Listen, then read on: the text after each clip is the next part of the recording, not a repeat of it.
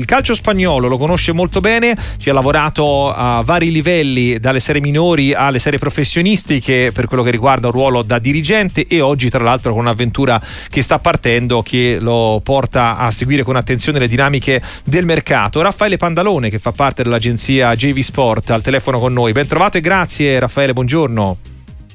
Grazie a voi, buongiorno, grazie a voi. Benvenuto grazie sulle, per l'invito. sulle frequenze di Sportiva perché appunto la Liga sicuramente eh, sta attirando eh, attenzione perché si può uscire dal, dal duopolio a, a tratti eh, triunvirato Barcellona-Real Madrid-Atletico con quello che sta facendo e mostrando il Girona.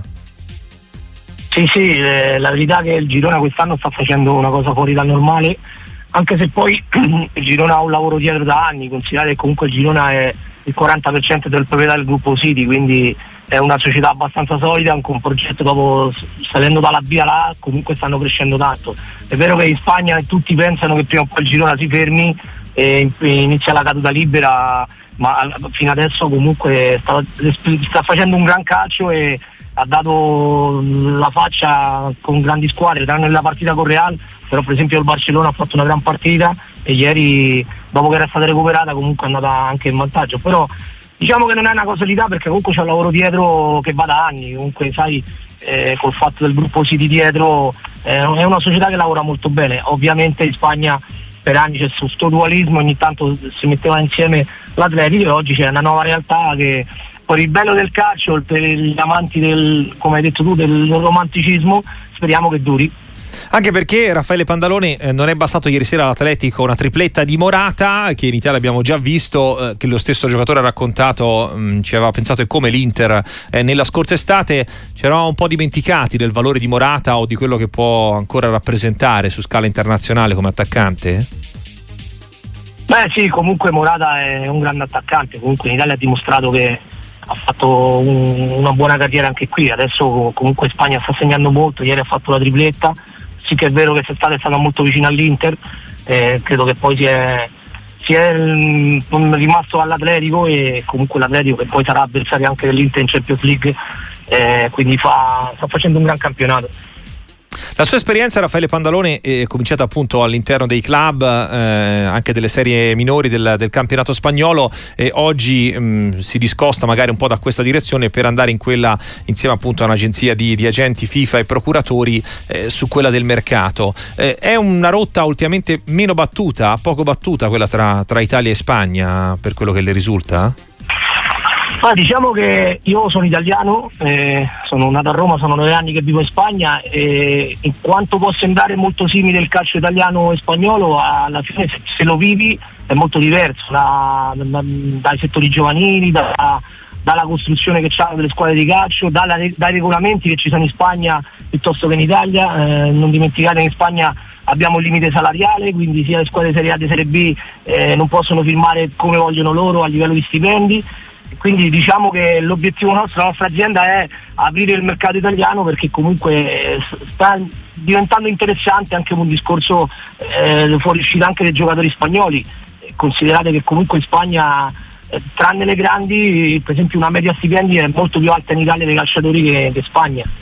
Per la sua esperienza? È, per noi sì, sì. Per noi è importante aprire il mercato italiano e poi comunque l'Italia è un mercato calcistico che eh, che tira a livello europeo e mh, mm, vogliamo aprire questo mercato un po' per dare opportunità sia a, magari ai giocatori spagnoli e, e, viceversa anche da ragazzi italiani che magari poi vogliono trovare esperienza all'estero. Raffaele Pandaloni con la GV Sport, eh, gentile ospite di Sportiva, proprio per la sua eh, doppio ruolo, diciamo, quello che ha fatto da, da, dirigente, quello che si appresta a fare eh, da procuratore. E crede davvero che la questione dell'abolizione, mm, o meglio la non estensione del decreto crescita e relativa quindi tassazione degli stipendi per i giocatori che arrivano dall'estero in Italia sia un problema per il mercato delle squadre italiane o comunque avrà conseguenze negative? Perché c'è anche chi dice che avrà conseguenze positive eh, col fatto che appunto si investirà di più sui giocatori italiani o comunque sul mercato interno? Poi dipende dai punti di vista, ovviamente chi lavora tanto con gli stranieri che è negativo e chi vuole chi, chi mm, forzaleggia eh, i settori giovanili magari lo vede dal lato positivo. Io credo che sinceramente opinione personale credo che non, non, è buono per il calcio italiano perché questo comunque attirava eh, sia calciatori stranieri ma anche per esempio come abbiamo visto nel tempo anche investitori stranieri. Credo che è sempre bello eh, che comunque c'è la possibilità di aprire questo mondo a livello internazionale, così ovviamente eh, ci saranno più difficoltà ovviamente per magari prendere eh, calciatori, calciatori, che vengono dall'estero. Eh, leggevo per esempio ieri che per esempio Marco Sturm all'Inter, eh, se non ci fosse stato il decreto crescita forse sarebbe costato quasi un milione in più. Quindi questo è, è, importante per vedere magari anche campioni eh, che erano invogliati anche per venire al mercato, eh, al mercato italiano. Guardiamo l'esempio per esempio di Cristiano Ronaldo, quindi eh, abbiano le possibilità grandi squadre poi di, di attingere quel mercato straniero perché sappiamo perfettamente che uno dei mercati dove non possiamo competere in Spagna e in Italia è il mercato inglese, eh, con, questa, con, questo decreto comunque l'Italia aveva possibilità in più magari rispetto a altre nazioni di, avere questo accesso a, ai calciatori importanti stranieri. Pandalone in Italia, per quello che abbiamo raccolto, in questo momento molti club, soprattutto quelli di alta fascia, sono tutti in cerca di un difensore, soprattutto centrale. C'è qualche nominativo che ci può indicare, suggerire che magari può avere mercato a gennaio anche per quello che ha visto in Liga? Ma guarda, mm, per esempio ci, sono tanti giovani, però in questo caso se ti devo fare un'osservazione conoscendo i due mercati, ehm,